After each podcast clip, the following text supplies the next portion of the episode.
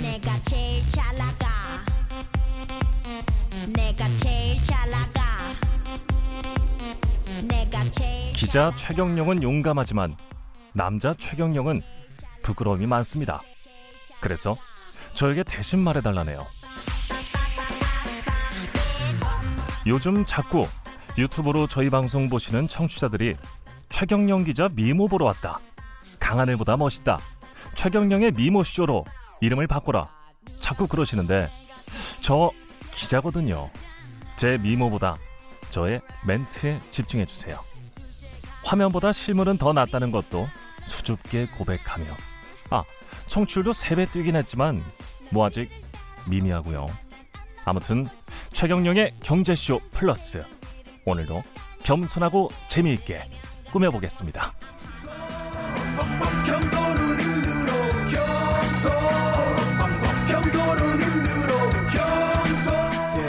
예, 저중의 팩트는 청취율이 3배로 뛰었다. 제가 3월 1일부터 방송 시작했나요? 3월 초부터 방송 시작한 것 같은데 7개월 만에 아, 청취율이 3배로 뛰었습니다. 놀라운 성장세입니다.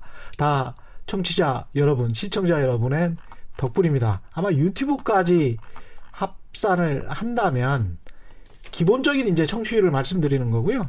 유튜브까지 합산을 한다면 KBS 일라디오의 1, 2를 다투지 않을까 그런 생각을 합니다. 아마 1일 겁니다. 김용민 씨. 예, 이런 생각합니다. 안녕하십니까. 진실탐사 엔터테이너 그러나 가끔은 허당 최경령입니다.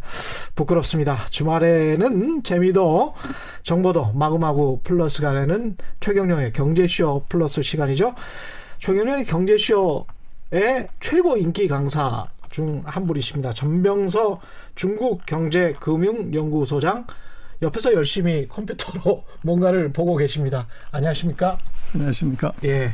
오늘은 중국 첨단 산업에 관해서 첨, 중국의 첨단 산업이 어느 정도인지 이야기를 해 주실 텐데 저도 모두에 잠깐 듣고 스튜디오 밖에서 잠깐 듣고 깜짝 놀랐습니다. 여러분도 아마 깜짝 놀라실 것 같아요. 그 자세한 이야기 듣기 전에 그 굉장히 많은 또 문자가 와 있어서 그 전에 어떤 받은 질문들 가지고 두 가지만 여쭤보겠습니다. 전병서 소장님은 JS 킴님의 질문입니다. 전병서 소장님은 오수부동에 명언을 남기셨는데요. 한반도를 둘러싼 외교, 경제적 상황을 봤을 때 내년 한국 경제 어떻게 전망하시는지요? 이렇게 질문했습니다. 어, 오수부동격은 제가 어떤 칼럼에서 음. 예. 그걸 썼던 적이 있는데요. 음. 그래서 생쥐도 예. 이 고양이도 개도 음. 사자나 그 호랑이나 코끼리하고 이게 붙었을 때 이 꿀지 않아도 된다. 음. 그게 이제 풍수지리서로 얘기하는 이 코끼리, 호랑이, 고양이, 개, 고양이, 쥐가 예. 서로 이게 균형을 잘 맞추고 있으면 어. 코끼리도 이게 코 속으로 생쥐가 쫓아 들어가면 코끼리도 못 견디는 거죠. 아, 그렇죠. 재채기가 나서 참을 수가 없을 그렇습니다. 것 같은데. 그래서 이것이 작다고 해서 어. 그 꿀거나 비굴할 필요 없이 음. 자기 역할을 똑똑하게 제대로 하면 음. 그러면 이것은 큰 놈한테 이 당하지 않을 수도 있다. 예. 그래서 지금 한국하고 이제 뭐 미국 또 중국하고 관계에서 놓고 보면 사자하고 호랑이가 지금 싸우는 형국입니다. 예. 근데 우리는 이제 사자한테도 터질 수도 있고 호랑이한테 터질 수도 있는데 그렇죠. 그래서 중국의 뭐 얘기 중에 그런 얘기가 있습니다. 그 원숭이를 길들이려고 음. 닭을 잡아서 피를 보여준다 이런 말이 있어요. 원숭이를 길들이려고 닭을 잡아서 그렇죠. 원숭이에게 피를 보여준다. 그. 피를. 주는 거죠. 예. 그래서 이제 우리가 미중이 싸울 때 미국이나 중국이 이 어떻게 보면 서로 직접적으로 이 뭔가를 위해를 가하기 어려우면 음. 이제 닭을 한 마리 잡아서 이 본때를 보일 수 있는 위험이 있는 거죠. 그게 서로 간에 그렇습니다. 예. 그게 이제 한국이 닭이 되면 아주 곤란합니다. 아유. 그래서 그걸 막을 수 있는 방법은 우리는 그 호랑이나 사자도 쉽게 건드리지 못하는 동물이 하나 있는데 그게 고슴도치입니다. 고슴도치. 예. 고슴도치는 이 가시가 많기 때문에 그렇죠. 이 발로 누르면 발을 다치는 거죠. 그렇죠. 그래서 한국은 지금 그런 형국에서 우리가 뭐 개인지 고향인지 음. 잘 모르겠지만 음. 적어도 미중이 싸우는 과정에서 우리가 미국이 한국 없으면 절대로 안 되는 중국이 한국 없으면 절절히 이제 이게 어려워지는 음. 그런 이제 필살기를 하나 가져야 되는데 그게 이제 우리 고슴도치 전략일 것 같습니다. 그래서 음. 지금 우리로 하나는 가진 것이 이제 반도체죠. 예. 그래서 요것은 성공했는데 요것만 갖고서는 2% 부족하다는 거죠. 예. 그 다음 필살기, 소위 말하는 4차 산업혁명의 새로운 불길에서 우리가 특히 우리는 중국과 가깝기 때문에 중국이 정말로 한국 없으면 안 되는 그런 테크놀로지를 하나 가져야 예. 코끼리 코 속에 들어가서 코끼리를 꼼짝하게 꼼짝 못하게 할 수 있는 예. 그런 이제 이 묘수를 쓸 수 있지 않나 그렇게 생각합니다. 갑자기 그 생각이 나네요. 그 고슴도치와 여우 리더십에도 그런 거 있지 않습니까? 그래서 박스가 아주 뭐 여우가 현명하고 계략이 많은 것 같지만 한 가지 단 한 가지의 장기를 가진 고슴도치에게 이기질 못한다. 이런 말씀하고 좀 비슷하다고 보여집니다. 고슴도치의 필살기 반도체 다음에 어떤 필살기가 우리가 있을지 거기에 관해서 오늘 주제로 넘어가 보겠습니다. 중국의 첨단 산업이고 중국의 반도체에 관해서도 이야기를 좀 나눠 볼 텐데요. 중국이 뭐 3차 산업혁명까지는 다 뒤처져서 후진국이었지만 4차 산업혁명부터는 중국이 한국보다 한 수 위다. 이런 말씀을 하시는 분들이 꽤 많은데 이게 일단 사실입니까? 뭐 사실 일 수밖에 없죠. 사실일 수밖에 없군요. 예. 제비 안 되는군요. 그러니까 이렇게 말씀하시는 거 보니까 예. 그래서 이제 보통의 나라는요 예. 자동차를 만들고 이제 스마트폰을 만들고 음. 비행기를 만들고 항공모함을 만들고 우주선을 만들고 우주정장을 만듭니다. 예. 그런데 우리 옆에 있는 이 이상한 나라는 아직 자동차 엔진을 제대로 못 만들어요. 아, 스마트폰도 어. 그렇습니다. 아직 우리가 하는 폴더폰이나 여기도 한참 떨어지고. 음. 근데 이 이상한 나라가 지금 이번 10월 1일 날 국경제를 보여줬지만 레이더에다 안 잡히는 우리가 지금 미국으로도 수입하는 스텔스기를 예. 4, 50대를 이미 만들어서 날리고 있고 예. 그리고 항공모함을 두 대를 이미 건조를 해서 이 진수를 했고요. 세 번째를 내년에 지금 진수를 합니다. 그리고 달에 올라갔단 말이에요. 예. 우주선을 쏘았고 음. 그리고 유인 우주선을 뭐 심심할 때마다 쏩니다. 그리고 이 티엔콩 천궁이라는 예. 우주 선거장을 이미 이 하늘에 올려놨어요. 예, 맞습니다. 예. 그래서 한국하고의 관계 뭐 수준 얘기하면 우리는 음. 자동차하고 스마트폰의 이 기술이 뛰어나고 음. 그 나머지 뒷단의 기술은 중국과는 우리가 경쟁이라고 뭐 얘기할 수도 없는 그런 음. 수준이죠. 그래서 우리가 뭐 자동차 만드는 기술 갖고 항공만 만들 수가 있겠습니까? 스마트폰 만드는 기술을 가지고서 우주선을 만들 수가 있겠습니까? 음. 이게 이제 한국하고 중국의 어떤 기술 격차 예. 이걸 단적으로 얘기를 하라고 그러면 그렇게 얘기할 수 있을 것 같습니다. 그 항공 우주 산업에 들어가는 게 발사체 기술도 있을 수가 있겠고요. 그 다음에 추진력이 있어야 되니까. 그 다음에 신소재 기술 도 있어야 될 거고. 그런 것들이 이제 중국이 자체적으로 대기를 뚫고 넘어가서 견딜 수 있는 그런 소재 기술이랄지 추진력이랄지 이런 것들이 다 발사체 기술이랄지 이런 게 다 있다는 이야기네요. 그러면. 그래서 그 첨단 기술은 음. 미국이 좋겠습니까? 유럽이 좋겠습니까? 한국이 좋겠습니까? 이거 자기네 독자 기술이죠. 야. 그 줄 수가 예. 없는데 그래서 그게 어떻게 가능하냐? 음. 아직도 핸드폰도 없는 회사 그러지만 결국은 이제 인재 보너스인데요. 중국이 1978년부터 2018년까지 대학 졸업한 사람이 1억 9,600만 명입니다. 1억 9,600. 예. 어우, 2천만 명이네요. 그래서 이게 지금 이 그리고 지금 중국의 1년에 대학생이 740만 명이 졸업을 해요. 예. 그럼 앞으로 15년이 지나면 또 음. 대졸자가 1억 명이 더 나온다는 얘기죠. 아, 예, 3억 명. 예. 그렇죠. 예. 그러면 1억 명이면 그 중에서 60%를 공대생이라고 보면 6천만의 엔지니어가 나온다는 거예요. 그래서 이게 지금 우리가 최근 40년 동안 중국이 열심히 예. 손발을 가지고서 물건 만들어서 세계 factory가 됐다는 것만 보지 음, 1억 9천만 명의 대졸자들이 음. 이 사람들이 뭘 했는가를 이거를 우리가 강구를 한다는 겁니다. 1억 9천만 명의 대졸자들이 그렇습니다. 인재 보너스 그러니까 인구 보너스라는 말씀 들어보셨을 겁니다. 그때 그 서울대학교 보건대학원의 조영태 교수였나요? 그분이 이제 인구 보너스에 관해서 인구 보너스 효과에 관해서 설명을 하셨는데 그야말로 이- 인재 보너스네요. 그냥 2억 명의 대졸자. 앞으로 그렇습니다. 3억 명의 대졸자. 그래서 이제 한국의 많은 이제 유튜브나 뭐 이런 데서 보면 중국은 부자가 되기 전에도 먼저 늙어서 예. 망한다 이런 얘기들 참 많이 나오는데 음. 그거 굉장히 엉터리입니다. 그래서 인구 고령화의 속도를 보면요. 예. 한국이 일본이 중국보다 월등히 빠릅니다. 그렇죠. 그렇긴 하죠. 그러면 그럼 예. 한국하고 일본은 어떻게 되냐? 음. 이제 우리는 뭐 멀쩡한데 중국은 망한다고 하는 것 자체가 굉장히 좀 이게 논리적으로 맞지도 않을 뿐더러. 예. 그리고 지금 중국이 과거 40년 동안 어떻게 세계 공장이 됐냐 그러면 예. 농민공이라고 그러죠. 중학교 음. 졸업한 시골에 있는 이제 농사 짓던 사람들이 도시로 와서 음. 도시 정상 근로자들의 50%도 안 되는 임금으로 일을 했는데 그 사람들이 2억 8,800만 명입니다. 2억 그래서- 8,800만 그렇습니다. 명. 그 사람들이 이제 세계 공장을 만들었는데 예. 음.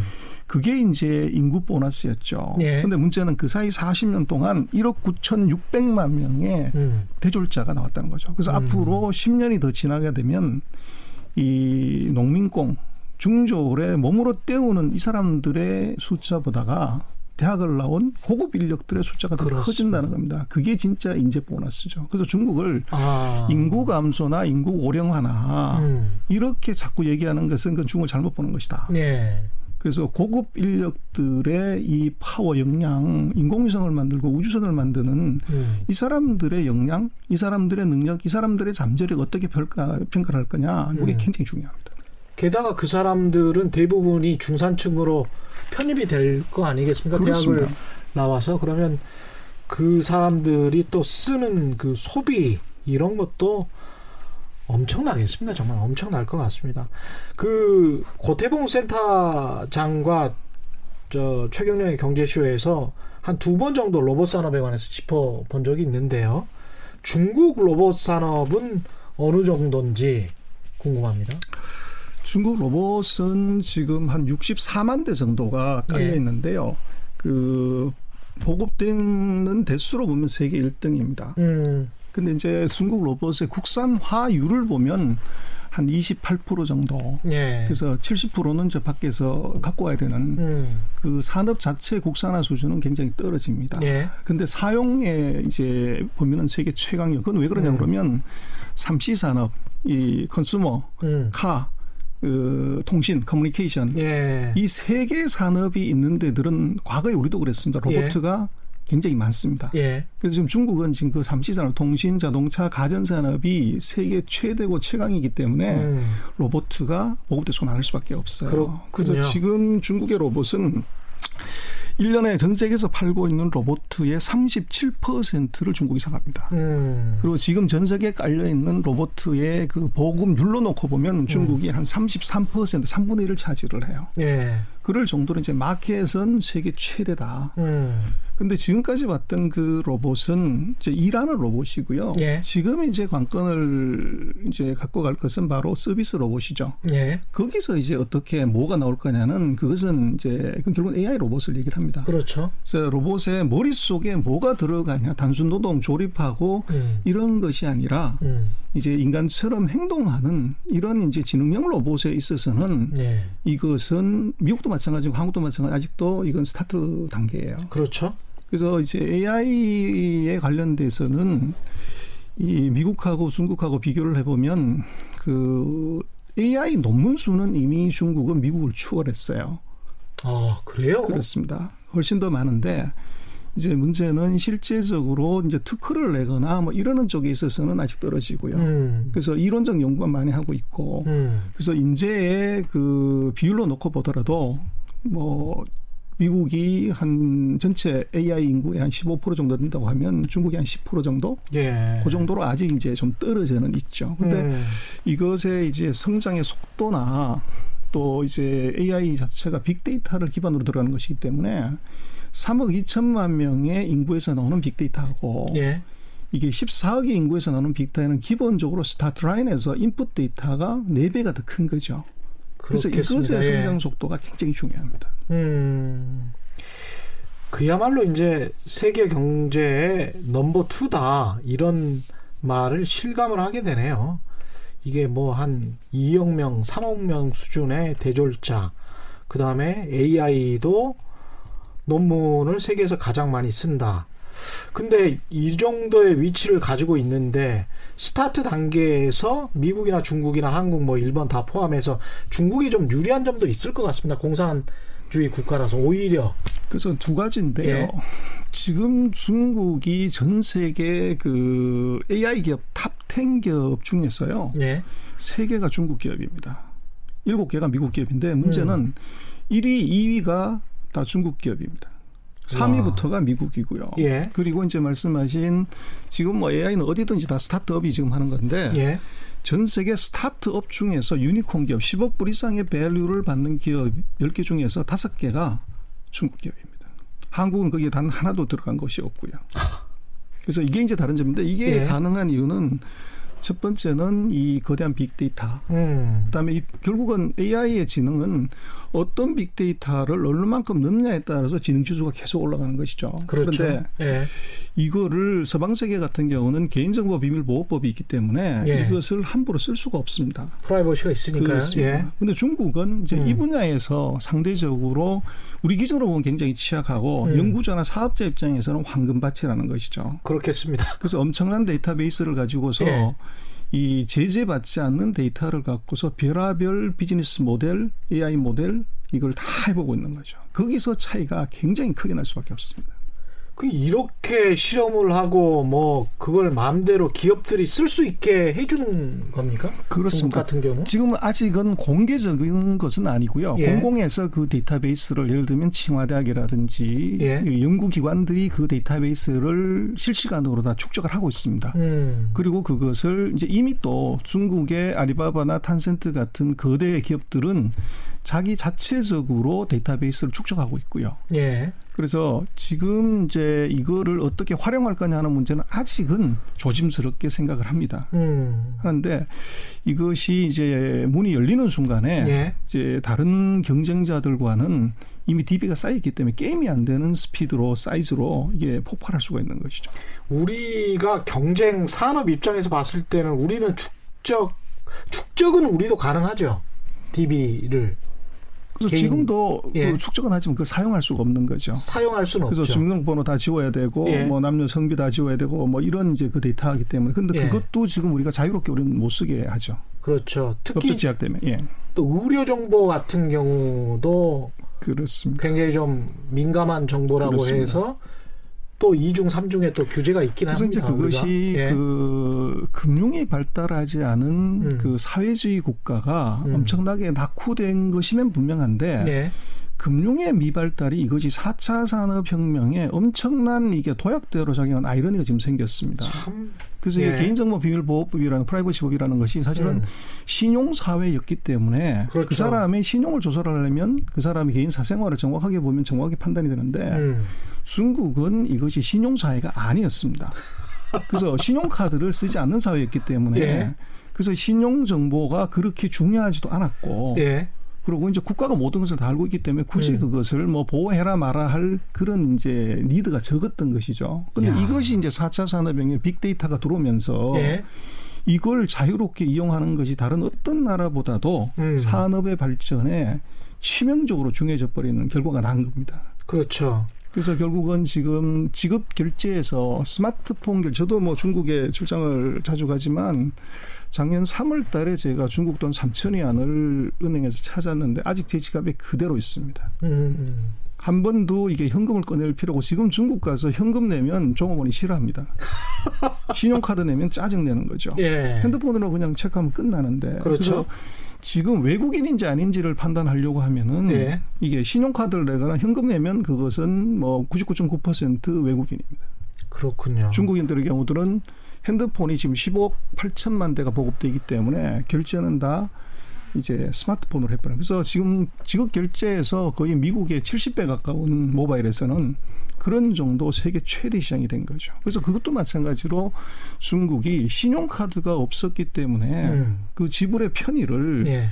이거를 이제 아리바바가 만든 것이 이게 이제 그 핀테크의 음. 시초가 됐고 그게 지금 결제까지 이어진 거죠. 그렇게 결제 서비스가 또 DB화 되면 어떤 사람이 어떤 것을 몇 시에 얼마나 샀다, 먹었다, 뭐 소비했다 이걸 다 알 수가 있잖아요. 완벽하게 체크가 됩니다. 이 국가가 모든 것을 알고 있고 기업이 모든 것을 알고 있는 것에 관해서 우리도 마찬가지고 자유민주주의 국가들에서는 빅브라더라고 해서 굉장히 좀 조심스럽게 접근을 하는데 그런 개념 자체가 없는가 봅니다. 그래서 원래 중국 사회주의 국가는 빅브라더 사회이기 때문에 그것을 상업적으로 이용하려고 하는 그러네요. 예. 이 비즈니스 tool을 예. 거기에 도입을 한 거죠. 예. 근데 이것이 이제 무서운 것은 서방 세계는 어. 빅브라더스에 대한 두려움 공포 때문에 그렇죠. 이것을 단계적으로 서서히 부작용을 줄여가면서 하는 그 과정에서 이미 저쪽은 모델이나 시스템이 완비가 돼 버린다는 그렇게 되면 그, 그 빅데이터를 가지고 만든 비즈니스 모델이나 음. 이것이 다른 나라에 그대로 수출될 수 있다는 거죠. 예를 들어서 10대들이 예. 뭐를 가장 좋아하고 뭐를 가장 많이 먹고 어떤 색깔을 이제 선호하는가가 음. 중국의 2억 명의 10대들의 빅데이터를 분석한 데이터를 그걸 와. 아시아권 위도가 거의 같은 한국에다가 그대로 적용을 하게 되면 예. 그것이 틀릴 확률이 굉장히 적어지죠. 그러면 그 시스템을 그대로 사다가 어. 이거를 그냥 쓰면 어떻게 되냐. 그러면 중국의 이 빅데이터 모델이 빅데이터가 작은 나라들의 예. 인공지능이 낮은 나라에 이 서비스를 먹어버릴 수도 있는 위험이 있는 거죠. 아, 이 충분히 가능하겠는데요? 이게 중국이 다른 민족이나 다른 나라라고 해서 전 세계에 보편적으로 통용이 안 될 것이다. 이렇게 생각하는 거는 또 문제가 있는 생각인 거- 것 같은 게 노키아 같은 경우도 중 2학교 3 2학년 3학년 이런 학생들이 말로 통화하는 것보다 문자로 서로 주고받는 것을 훨씬 더 어, 빈도수가 높다라고 해가지고 사실은 문자 쪽으로 서비스를 많이 개발을 해서 전 세계적으로 저, 지금 사실 우리가 이제 무슨 특정한 SNS를 보내는 게 사실은 노키아의 공로거든요. 개발 사례인데 그게 이제 보편적인 인류의 패턴이 되어 버렸단 말이죠. 그런 거를 생각한다면 2억 명이 뭔가를 한다. 젊은 사람들이. 그러면 비슷한 행동을 다른 국가에서도 할 확률이 굉장히 높을 것 같습니다. 큰일이네요. 이게 어, 이게 그 AI 분야는 그렇고 슈퍼컴퓨터 분야도 미국이 가장 위협을 느끼고 있는 분야 중에 하나입니까? 그렇습니다. 이건 뭐 미중의 그 예. 무역 전쟁 와중에서요. 그 기술 전쟁이 터졌습니다. 그래서 하웨이라는 회사를 이제 CFO로 구속을 시키면서 그날 그랬죠. 그 중국의 주식 시장이 전부 폭락을 했고요. 그랬죠. 그리고 그게 시초였죠. 그렇습니다. 예. 그날 저녁에 중국 외교부 대변인이 성명을 발표를 합니다. 음. 그래서 아니 민간 기업의 CFO 하나를 구속을 했는데 음, 왜 이거를 외교부가 나서냐 하는 거고요. 음, 그래서 미국이 하웨이에 대해서 반도체를 팔지 말라는 게 그게 문제입니다. 음. 그래서 뭐 통신장비라는 것이 전부 안에 반도체인데. 예. 근데 이제 트럼프가 그자 협상을 진행하면서 음, 이 하웨이 제재는 이건 좀 풀어주고 음. 다시 중커 슈광이라는 우리한테 굉장히 익숙하지 않은 회사를 이걸 제재를 다시 했어요. 이게 예. 누구냐 그러면요. 중국의 슈퍼컴퓨터 회사입니다. 아. 그래서 중국의 슈퍼컴퓨터의 실력이 음. 이게 지금 전 세계에서 누가 슈퍼컴퓨터를 가장 많이 갖고 있냐 그러면 미국이 아니라 놀랍게도 중국입니다. 그리고 이 슈퍼컴퓨터의 성능을 이제 체크를 하면은 예. 2003년 전까지만 해도 음. 세계 1등하는 스피드가 가장 빠른 슈퍼컴퓨터가 중커 슈광이라는 중국 회사가 만든 예. 그 슈퍼컴퓨터가 최강이었어요. 예. 그래서 이게 결국은 이제 슈퍼컴퓨터에 관련되는 것이 왜 중요하냐 그러면 앞으로 빅데이터가 나오게 되면 음. 이걸 순식간에 처리를 해야 됩니다. 그렇죠. 그래서 슈퍼컴퓨터가 없으면 예를 들어 자율주행 자동차를 끌고 가다가 자율주행 차는 브레이크를 밟아야 되는 시점이 0.5초 만에 밟아야 되는데 그렇죠. 데이터가 늦게 들어와서 2초 만에 들어오게 되면 박는 거죠. 어. 그래서 이 슈퍼컴퓨터가 4차 산업혁명의 가장 이제 중요한 사실은 그 뒷단에는 음. 인프라로서는 가장 중요한데 예. 여기서 중국이 미국을 넘어서는 실력을 가졌고 그 이제 배경에는 뭐냐 그러면 아까 말씀드렸던 1억 9천만 명의 엔지니어들의 힘이 하나 있고요. 예. 두 번째는 미국에서 이제 조심해야 되는 것은 2등 했다고 그래서 이거 괄시하거나 쫓아내면 큰일 난다는 겁니다. 그래서 음. 슈퍼컴에 들어가는 게 칩을 인텔이 지금 거의 시장의 90% 이상을 장악을 해요. 예. 근데 미국에 AMD라는 회사가 있는데 그렇죠. 예. 이 회사가 인텔에 밀려 가지고 거의 망할 지경까지 갔습니다. 음. 그래서 어차피 이제 우리는 포기해야 되니까 이 회사가 그 기술을 바로 중국의 중코 슈광이라는 회사한테 팔아버린 거죠. 아까 말한 슈퍼컴퓨터 회사. 그렇습니다. 그래서 그 회사가 AMD의 반도체 기술을 가지고서 이것을 업그레이드해서 세계에서 가장 빠른 슈퍼컴퓨터를 만들었다는 겁니다. 그래서 이게 이제 중국이 그 아까 말씀드린 인재 보너스의 정수를 보여주는 거죠. 그래서 아, 이제 부랴부랴 이게. 미국도 이제 여기에 각성을 하고 음. 이제 최근 2년 동안은 슈퍼컴퓨터 대수는 여전히 미국이 저 중국이 가장 많고요. 예. 이제 성능에서는 지금 미국이 이제 다시 제자리를 찾았죠. 1, 2를 그 미국이 하고 있고 중국은 지금 한 3위 정도 음. 이제 그렇게 가고 있습니다. 우리 수준은 어느 정도인가요? 슈퍼컴퓨터 관련해서는? 뭐 우리는 top 10 안에 뭐 들어가기 쉽지 않죠. 쉽지 않죠. 네. 슈퍼컴퓨터와 관련해서 특히 뭐 기상청이나 이런데 이야기를 들어보면 우리가 좀 날씨 예측이나 이런 게 좀 많이 틀리잖아요. 그런데 이 슈퍼컴퓨터가 이렇게 강한 나라들이 날씨 예측을 되게 잘하는가 보더라고요. 근데 그래서 뭐 이게 참 중국도 예. 그 날씨 예보 갖고서 얘기를 많이 하는데요. 예. 중국도 제가 살아보고 일해보고 공부해봤지만 중국도 날씨 자꾸 틀립니다. 아 그래요? 제가 왜 틀리냐 봤더니 예. 중국은요 남쪽에서 북쪽까지가 5,500km고요. 동서가 아. 5,200km예요. 예. 그래서 저 위에 하얼빈은 영하 40도인데 저 음. 밑에 해남도는 영상 40도예요. 그래서 땅이 너무 넓어가지고 그 예측시가 예. 뭐 슈퍼컴퓨터가 그렇게 많아서 잘 안 맞습니다. 그렇군요. 하나님이 좋아하는 아무도 예. 잘 모르는 거죠. 보도를 해도 날씨 보도를 해도 각 지방마다 그냥 따로 보도하지 않으면 날씨 보도만 한 1시간 하겠습니다. 이 나라는 중국 같은 경우에는 예. 그래서 우리는 뭐 날씨 할 때 전국에 동시에 예. 비가 옵니다 그러지만 네. 중국의 날씨 예보에서는 그런 날씨 예보는 역사에로 나온 적도 없고 나올 수도 없습니다. 그렇죠. 예, 전국에 비가 옵니다. 이런 거는 있을 수가 없네요. 참 뭐, 부러 부럽나? 부러우면 지는 건데. 그 아까 AMD 말씀하셨지만 중국이 그러니까 AMD를 산 거죠. 아닙니다. 기술을 산. 기술을 산 겁니까?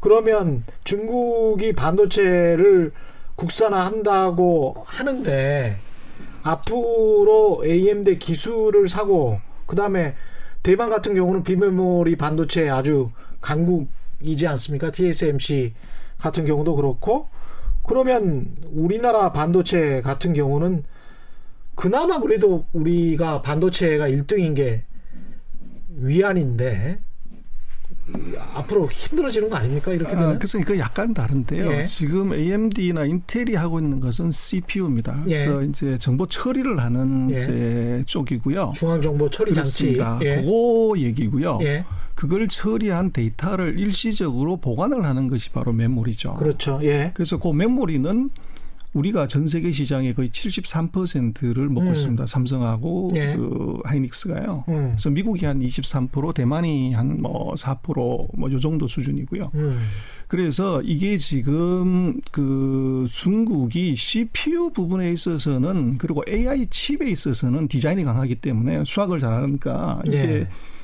그 한국보다 수준이 월등히 높다고 봐야 돼요. 그런데. 문제는 이 저장 장치 메모리에 있어서는 음. 여기서는 중국은 아직 손을 못 대고 있습니다. 그러니까 이재용 부회장이 그 진출을 하려고 하는 비메모리 반도체가 중국이 강한 분야네요. 그러니까. 어 그것 쪽하고 또 약간 좀 다른데요. 그렇습니다. 지금 중국이 하고 있는 것은 디자인 쪽이 이제 어. 강합니다. 그래서 반도체를 지금 우리 삼성 같은 경우는 설계, 디자인, 그다음에 제조, 음. 그 조립, 테스트까지를 우리가 처음부터 끝까지 다 하는데 그걸 이제 IDM이라고 그러는데요. 예. 그거 하나 공장 지려면은 70억 불 이상의 돈이 7조 원 이상 7조 들어가요. 원. 예. 예. 그래서 이거를 엔간에서는 그 투자할 여력을 못 내기 때문에 음. 설계는 설계대로 음. 또 제조는 제조대로 뒤에 테스트는 테스트대로 이렇게 분리가 되는데요. 지금 그 돈이 워낙 많이 들어가니까 중국은 설계 디자인하는 쪽이 이게 돈 적게 들어가니까 이건 사람만 예. 가고 되니까 이게 지금 굉장히 발달을 했고 음. 그럼 거기서 설계한 반도체 칩을 누군가가 만들어줘야 되는데 예. 그걸 만들어주는 세계적인 기업이 두 개가 있는데 하나가 대만의 TSMC 방금 말씀하신 TSMC UMC입니다. 예. 그래서 얘들이 세계적으로 그 파운드리라고 얘기를 하는데 예. 구워주는 것은 얘들이 하는 거죠. 예. 그리고 테스트하는 것은 이제 그 부가가치가 낮고 기술력이 그렇게 높지 않기 때문에 음. 중국이 이미 세계적인 수준에 와 있습니다. 그러나 아. 이세 가지를 다 하는 거 이거는 이제 쉽지 않습니다. 그거는 한국이 지금 하고 있다. 한국이 절대적으로 우위고요. 그래서 제가 한 12년 전까지 여의도에서 일을 했는데 네. 그 중에서 17년을 제가 반도체에 반도체를 했습니다. 하셨죠. 예. 그래서 우리가 1983년에 반도체를 삼성이 처음 시작하고 나서 음. 일본을 따라가는데 이 95년 돼서 12년이 걸렸어요. 예. 근데 그 사이에 이제 미국이 일본의 목을 미일 반도체 협정이라는 걸 체결을 해서 음. 두 번에 걸쳐 가지고 목을 졸아준 덕분에 우리가 12 아무 조건이 없었다 그러면 우리는 뭐 아직도 못 따라갔을지도 몰라요. 예. 그런 정책적인 이 제약이 있어서 우리가 그럼에도 불구하고 한 12년 정도 시간이 걸렸는데 음.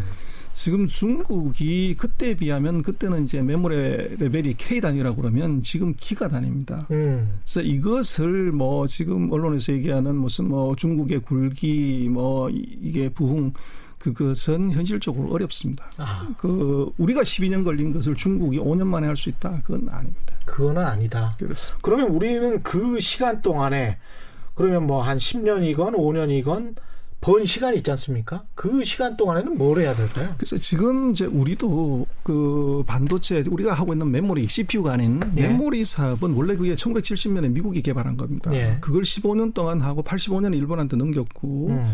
일본이 85년부터 시작해서 한 95년 뭐 90년 후반대까지 하다가 우리한테 넘긴 거죠. 예. 그러면 우리가 물론 우리 삼성이 한국의 엔지니어들이 열심히 한 것도 있지만 음. 그럼 미국은 일본보다도 바볼에서 음. 일을 안 해서 성실하지 않아서 산업을 넘겼냐. 음. 그리고 일본은 우리한테 뭐 일본이 우리보다 똑똑하지 않고 근면하지 않고 그거 아니라는 거죠. 음. 산업의 국제적인 이전 과정에서 이것은 한국도 언젠가는 예. 이 메모리 산업은 넘겨야 될 가능성이 있습니다. 그건 무슨 얘기냐면 반도체 산업은 3교대 3시프트로 돌려야 되는 산업이에요. 네. 그래서 7조 원 가까운 돈이 들어가기 때문에 이것을 3교대 하는 것하고 2교대 하는 거하고 1교대 하는 것하고 원가 차이가 그렇죠. 엄청나 버리는 예. 거죠. 그래서 3교대를 하면 예를 들어서 33원이면 2교대를 하면 66원이 되는 거, 1교대 하면 100원이 돼 버린다는 거죠. 지금은 근데 뭐 공장에 사람이 거의 없다고 하던데요. 그렇지만 예. 이게 아무리 자동화가 되더라도 그 오퍼레이터들은 기계를 관리하는 사람 반드시 예. 필요합니다. 그래서 그렇겠죠. 그런 이제 그 사람이 필요한 것들에 여기서 3교대 할 사람이 없어지면 음. 그게 이제 반도체 산업을 다른 나라로 넘긴 이유죠. 아 그렇군요. 그래서 한국도 사실은 그 뭐 대한민국 최고의 대학이 어느 대학이냐 그러면 삼성전자대학이라고 뭐 서울대학교 교수님이 박사님이 한 2, 3천 명 있다고 그러는데 예. 예. 삼성은 이제 5, 6천 명이 있는 거죠. 아. 반도체 박사, 예. 전자 박사들이. 예. 그럼에도 박사가 중요한 것이 아니라 라인에서 제품을 만들 음. 이 오퍼레이터가 없으면 공장을 못 돌리는 겁니다. 그게 일본이 이제 고령화 사회 되고 젊은 사람들이 상교대를 안 하면서 반도체 산업을 배반한 거죠. 그게 이제 그렇군요. 한국으로 넘어오는 이제 뭐 다는 아니지만 예. 굉장히 중요한 일이고 음. 그래서 한국도 그 역사의 전철에서 완전히 자유롭지는 않다는 거죠. 말씀하신 AI가 음. 돼서 로봇가 완벽하게 해결하면 좋은데 예.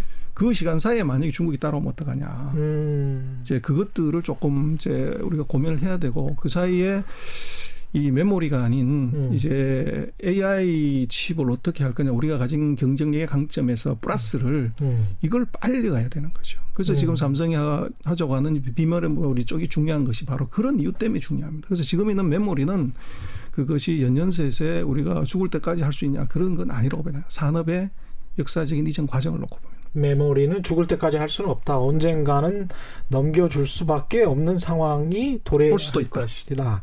도래할 수도 있다. 2003년쯤인가에 교수님께서 소장님께서 그 한국에 첨단 공장들이 이제 중국으로 이전되는 것을 좀 우려하는 칼럼을 쓰신 적이 있습니다. 그러면 한 6년, 7년 정도 지났는데 중국과 우리나라의 기술 경제력을 되돌아보면 중국이 한국에 그 이전한 한국에서 이전된 공장을 가지고 많이 따라온 건지 그것도 좀 궁금하고요. 사실 삼성전자가 중국 시안으로 가서 기술 유출 우려가 굉장히 있지 않았습니까? 그리고 뭐 SK 하이닉스의 고위급 인사가 얼마에 팔려갔다. 이런 이야기들도 보도에 심심치 않게 나왔었는데요. 이렇게 사람이 팔려 나가버리면 또는 거기에서 공장을 짓고 그 다음에 그 협력업체도 있거든요. 그럼 협력업체를 한국 협력업체뿐만이 아니고 이제 중국 협력업체들도 들어오기 때문에 거기에서 나올 수 있는 기술 유출 우려랄지 이런 거를 안 할 수가 없는데 이게 한 6, 7년 지난 상황을 체크 안 해볼 수가 없겠습니다. 어떻게 보십니까? 그 핸드폰, 예. LCD, 반도체 예. 이제 이게 우리가 가졌던 IT 산업에서 체계 강점인데요. 이미 스마트폰의 경우는 세계 최고의 스마트폰 회사인 삼성전자의 중국 시장 점유율이 0%입니다. 0.8%, 0.6%로 떨어졌고 예. 그리고 LCD 같은 경우도 이미 이 중국이 아마 금년 정도가 지나면 중국이 생산해서 한국을 추월합니다. 중국 1등이 될 겁니다. 음. 그리고 지금 대형 라인 10.5세대 라인은 아직 한국은 투자하기가 굉장히 규모가 크기 때문에 이것을 멈추다고 하는데 중국은 이미 세 개 라인을 이미 짓고 있습니다. 그래서 예. LCD도 이미 네. 한국에서 중국으로 넘어갔고 그래서 중국의 징동방이라는 회사가 1등인데 음. 이 회사는 지금 반도체까지 하려고 하고 있습니다. 근데 네. 그 징동방의 그 원조가 우리 예전에 현대전자의 LCD 사업부입니다. 아. 우리가 이제 구조전 과정에서 예. 그걸 살 사람이 없다고 중국에다 판 것이 음. 그게 이제 우리한테 지금 부메랑이 돼서 돌아오고 있는 것이죠. 네. 그래서 넘어갔고 디램 같은 경우는 여전히 이제 아직 우리가 경쟁력을 가지고 있고요. 예. 그래서 그 사이에 뭐 6, 7년간의 시간을 놓고 보면 반도체 하나 빼놓고서는 이미 다 넘어갔다. 그 앞으로도 이제 반도체에서 이제 어떻게 할 거냐가 중요한데 예. 그래서 이제 한국에서 이제 그렇게 많이 얘기하면 기술 유출 문제를 얘기를 하는데 음. 예를 들어서 지금 반도체 디램 제조 공정에서 대략 한 250개 이상의 공정이 진행이 됩니다. 예. 그러면 그 각각 공정을 모든 것을 다 커버하는 전문가가 있냐? 음. 뭐 담당 상무가 있냐? 없습니다. 그건 다 이게 분리되어 있는 예. 각각의 공정에서 책임자가 있고 예. 그 책임자는 자기 공정만 아는 것이죠. 음. 그래서 뭐 한국의 모 전자회사의 상무가 전무가 예. 중국의 모 회사한테 스카우트해서 갔다. 음. 그래서 우리 기술이 유출돼서 위험한 것 아니냐 하는 것은 조금 이제 우리가 과하다. 음. 그 전체 풀 라인업이 다 넘어가야 이제 그게 가능한 것이고 예. 또 우리도 마찬가지지만 이게 우리 한국의 반도체 회사들도 과거에 예.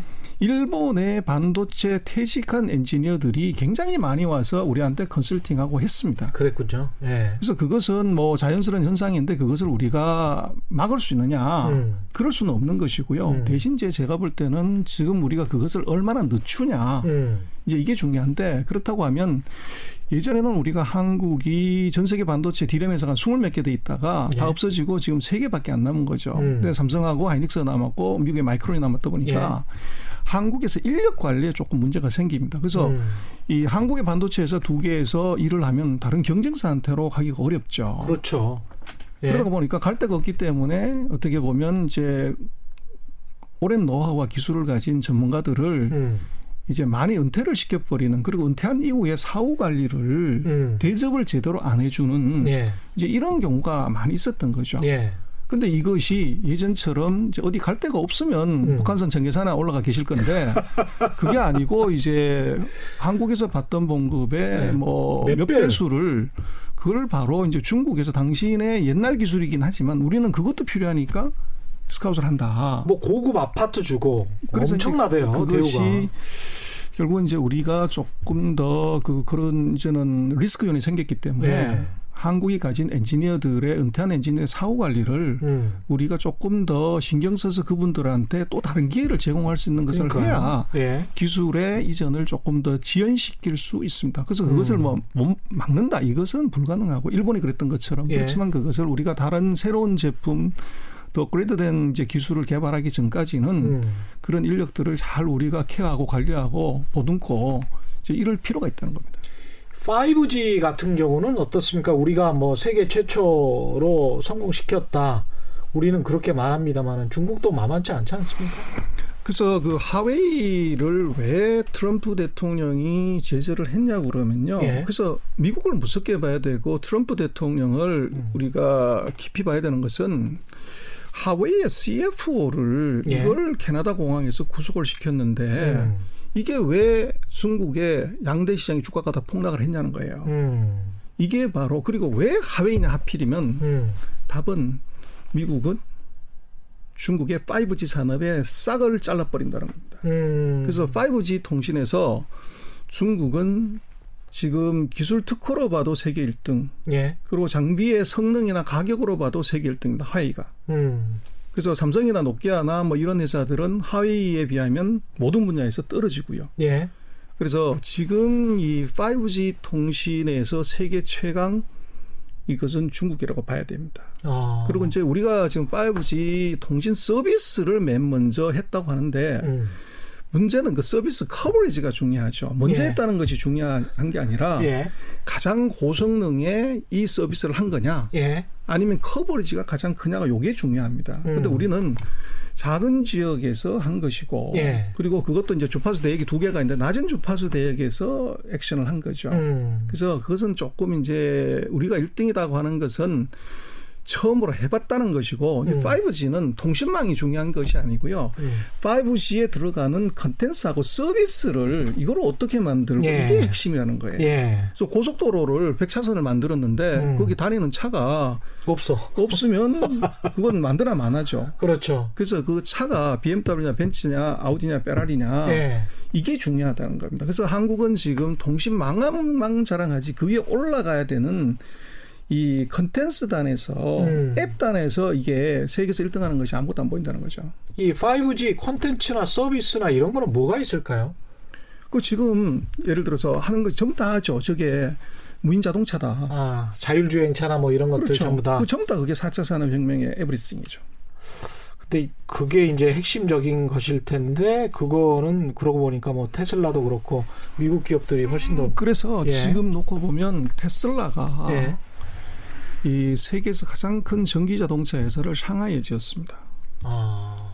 그리고 지금 중국은 아리바바, 탄센트, 바이두 이게 예. 4차 산업혁명은 뭐 소나게나 다 한다고 난리를 치기 때문에 이게 자원의 낭비가 있는 거죠. 예. 그냥 두면은 예. 근데 중국이 이건 계획 경제이기 때문에요. 음. 알리바바, 텐센트, 바이두를 영역을 지정을 했습니다. 음. 그래서 알리바바 너는 스마트 시티를 집중해라. 예. 그리고 텐센트 너는 의료 보건 medical 서비스에 집중해라. 음. 그리고 바이두 너는 무인 자동차, 자율주행 자동차에 집중해라. 그래서 이 세 개가 서로 영역이 겹치지 않습니다. 예. 그래서 각자가 이렇게 하는데 이미 중국은 바이두는 우시라고 그 시에서 음. 무인 자율주행 버스를 운행을 했습니다. 하고 있습니까? 그렇습니다. 아. 그래서 그게 이제 테스트가 끝났고 이번에 그 무인 자율 버스한테 음. 버스 기사 라이선스를 줬습니다. 야. 이제 운행을 시작하는 거죠. 예. 그래서 그것이 우리는 이제 자동차를 갖고 구글이나 뭐 이쪽은 열심히 하지만 음. 중국은 실용성이 굉장히 강합니다. 그래서 음. 자동차는 어디로 갈지 모르기 때문에 루틴이 불일정하기 때문에 그런데 그렇죠. 버스는 루틴이 일정하니까 그렇죠. 그렇죠. 그 데이터를 축적을 해서 음. 이 다른 자동차로 응용을 할 수 있습니다. 그 중국은 점선 면의 전략. 아. 요걸 철저하게 적용을 해서 먼저 상용화를 시킨 겁니다. 예. 그래서 이게 이제 그 중국이 그런 4차 산업혁명에 있어서 전략적인 포석이 서방 국가보다 월등히 좋다. 그리고 지금 이제 사실은 4차 산업혁명이 되려고 하면 우리도 지금 뭐 무슨 다 자동차 회사 때문에 난리가 났는데 예. 이게 기득권 세력들하고의 마찰 때문에 신사업이 들어왔을 때 갈등을 피할 수가 없어요. 그렇죠. 그렇죠. 그래서 예. 중국은 이것을 어떻게 가냐 그러면 지금 쇼안신치라고 베이징에서 한 200km 떨어진 거기다가 완전 신도시를 만듭니다. 음. 아무것도 없어요. 그 신도시에 이게 처음 스타트 라인부터가 이게 자율주행 자동차로 들어가는 거죠. 그리고 그 시티 자체를 스마트 시티로 설계하는 겁니다. 음. 그래서 거기 들어올 기업들도 이미 다 정해졌고 예. 그래서 거기서 테스트를 해서 그 모델이 거기는 이제 신도시이기 때문에 아무런 기득권 세력들의 저항이 없습니다.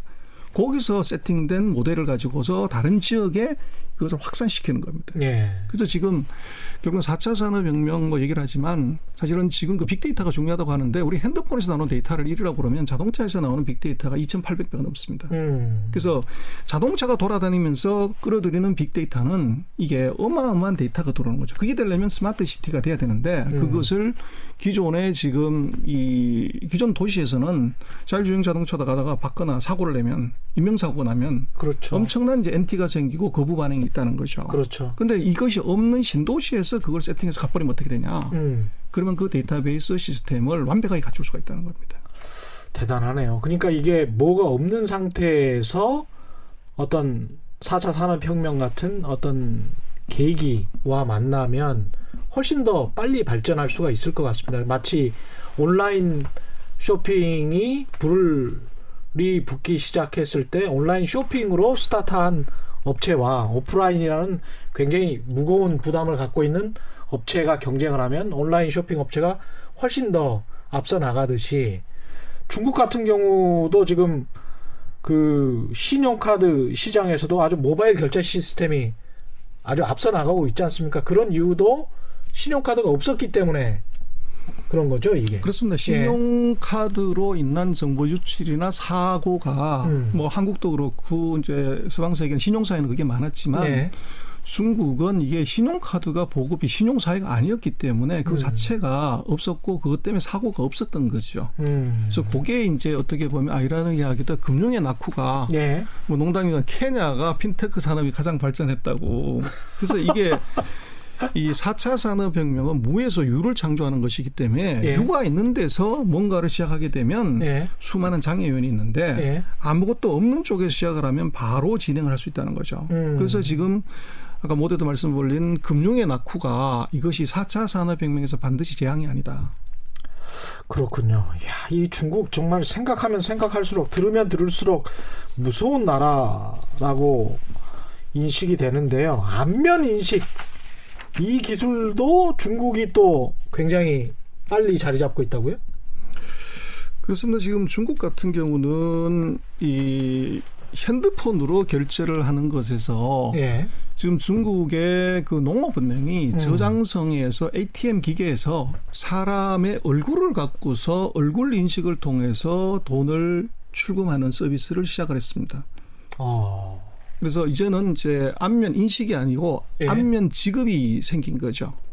그러면 누가 칼을 들고 뒤에서 얼굴 들이대라. 그러면 돈 빼고 내가 가져갈게. 뭐 이런 사고도 생길 수 있는 거 아닙니까? 그렇습니다. 충분히 예. 그럴 수 있는데 지금도 중국은 뭘 지금 한 단계 더 나갔냐면요. 예. 사람의 감정 인식 이 안면 인식 시스템을 개발을 했어요. 예. 그래서 지금 그 신장 위구르 지역 뭐 이런 쪽에도 쓰는데 음. 사람 얼굴의 표정을 관찰하면 그 빅데이터를 모으면 이 사람이 분노의 상태인지 웃음의 상태인지 이걸 알 수가 있는 거죠. 이야. 그렇게 해서 말씀하신 대로 뒤에서 칼을 들고서 위협을 했다고 하면 그 화면에서 놓고 보면 사람의 얼굴이 표정이 전형적인 협박을 당하는 사람의 표정이다 그러면 은행에서 이것이 시스템상에서 AI가 지급 정지를 시키고 경찰을 부르는 거죠. 그래서 대단한- 지금은 대단합니다. 중국이 지금 사람의 정서를 읽는 이 이제 인식 시스템을 도입을 해서 시작을 테스트를 하고 있고 예. 얼마 전에 저장성에 있는 어떤 초등학교에서 음. 학생들을 대상으로 예. 이제 손오공의 그 관처럼 예. 이런 것을 다 씌워가지고 테스트를 했어요. 학생들을 대상으로. 그렇죠. 예. 그래서 그걸 쓰고 있으면 초등학생들이 수업 시간에 딴짓을 하고 있는지 안 하는지 얘 심리 상태가 어떤지 이게 실시간으로 DB가 다 빠지는 거죠. 우리나라도 그렇고 미국도 그렇고 서방권에서는 이거는 인권 침해 학생들의 인권 침해로 치부될 수도 있겠습니다. 뭐 이거. 당연히 이제 우리 예. 기준으로는 그 말도 안 되는 얘기인데 예. 중국이니까 이것을 시행을 했고 그리고 수업이 끝나면 주의력이 당신에는 오늘 이렇게 많이 산만했습니다. 레포트가 부모한테 날아가는 겁니다. 야 이거 너무 심한데. 그래서 이제 중국도 그것이 이제 부모들이 봤을 때 애들한테 너무 과다한 스트레스를 준다. 그래서 일단 그 서비스는 테스트만 하고 중단을 했습니다. 이제 그럴 정도로 얘들이 지금 이게 안면 인식의 수준이 아니라 안면의 근육의 움직임이라든지 눈동자의 움직임 이런 것들을 빅데이터를 모아서 그 사람의 정서까지도 판단할 수 있는 레벨까지 올라왔다는 거죠.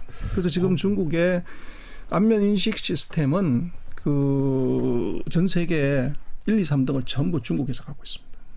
이게 어떻게 보면 좀 무자비한 것 같기도 하고 4차 산업혁명에서 이렇게 중국이 두각을 나타내는 이유가 이런 공산당에 그냥 저돌적으로 밀어붙일 수 있는 그런 사회 체제 그 다음에 플러스 중국의 그 생각보다 훨씬 더 앞선 기술력 이런 게 복합적으로 작용하고 있다고 봐야 되겠네요.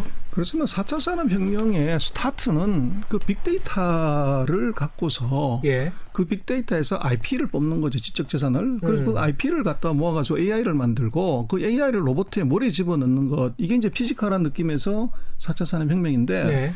이 빅데이터 자체의 규모에서 세계 최대 최강이고 음. 그리고 거기에 걸려 있는 많은 법적인 제재 문제들을 중국은 이것은 쉽게 해결할 수가 있고 예. 그리고 근본적으로 보면 4차 산업혁명을 자, 자세히 들여다보면 이것은 sharing economy 그 음. 공유 경제예요. 예.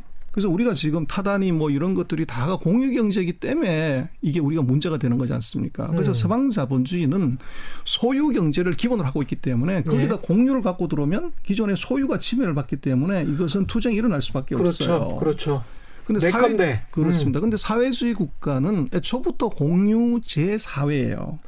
아, 그렇구나. 그래서 4차 예. 산업혁명의 궁극적인 방향하고 일치한다는 거죠. 그러네요. 그러니까 전 세계에서 무슨 일을 하든지 간에 시스템이나 이념이 먼저 맞아야 이것이 빨리 진도가 나갈 수 있는데 훨씬 유리하구나. 그래서 이게 공유 경제를 기반으로 한 사회주의가 예. 4차 산업혁명에서 이것이 다른 어떤 서방보다도 빨리 갈 수가 있다는 거죠.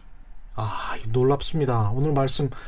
근데 지난 마지막으로요. 한 한두 가지 질문만 더 해보겠는데요. 지난 10월 말에 중국 당국이 그 중앙은행 주도로 가상화폐를 내놓겠다고 했는데 이거는 지금 미국이 잘 인정을 안 하고 있는 거잖아요. 네. 가상화폐 같은 경우는 이게 지금 중국이 뭔가 속내가 있습니까? 꿍꿍이가 있는 건가요, 이게? 두 가지인데요. 예. 그래서 왜 이제 우리나라도 그렇고 중앙은행이 음. 가상화폐에 대해서 거부 반응을 보이냐 그러면 음. 딱한 가지입니다.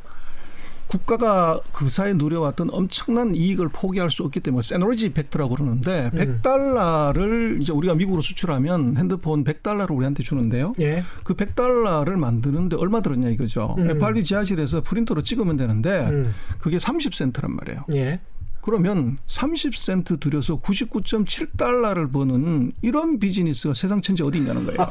그렇죠. 그게 네. 결국은 뭐냐면 액면가하고 음. 그 제조 원가의 차이, 음. 요게 화폐 주조권 이익입니다. 예. 그 주조권 이익을 누가 가져가냐면 그것은 미국 정부가 한국 정부가 각 나라의 정부가 가져가는 것이죠. 예. 그래서 이걸 포기할 수 없기 때문에 이제 그런데 음. 중국의 경우는 이번에 전 세계 모든 중앙은행이 거부하는 이 화폐를 지금 테스트를 11월 11일 날 이제 하는 거는요. 예. 이것은 첫 번째는 부패 단속을 쉽게 할 수 있기 때문에 그렇습니다. 그래서 이것을 전면적으로 실시하는 것이 아니라 음. 천억 위안 정도, 예. 그 정도만 해보는 겁니다. 음. 그리고 이것은 P2P 방식으로 하는 것이 아니라 현금하고 똑같이 은행으로 천억을 지급을 하고 은행이 개인들한테 전자지급을 만든 사람한테 음. 현금 대신으로 지급을 하는 것이죠. 그래서 이걸 통제가 되는 시스템이네요. 그렇죠. 이것을 예. 이제 왜 해보려고 그러냐 그러면 중국은 이제 부정부패라든지 돈 세탁이라든지 이것이 너무 심했기 때문에 네. 이 전자화폐를 쓰게 되면 현찰을 줬다고 하더라도 언제 어디서 어디로 누구 계좌로 넘어갔는지를 실시간으로 다 볼 수가 있습니다. 아. 그래서 부패 문제나 뇌물 문제나 돈 세탁을 완벽하게 잡아낼 수가 있다는 거죠. 예. 그리고 이것을 잡아내는 것도 중요하지만 기존에 지금 그 중국의 부패 세력한테 엄청난 경고가 될 수 있습니다. 음. 앞으로 전면적으로 이걸 쓰게 되면 니들이 지금 훔쳐놓은 돈들 이거 다 토해내야 된다. 음.